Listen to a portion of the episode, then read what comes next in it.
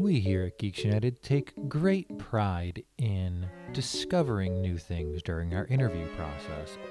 And well, sometimes those new things aren't exactly friendly.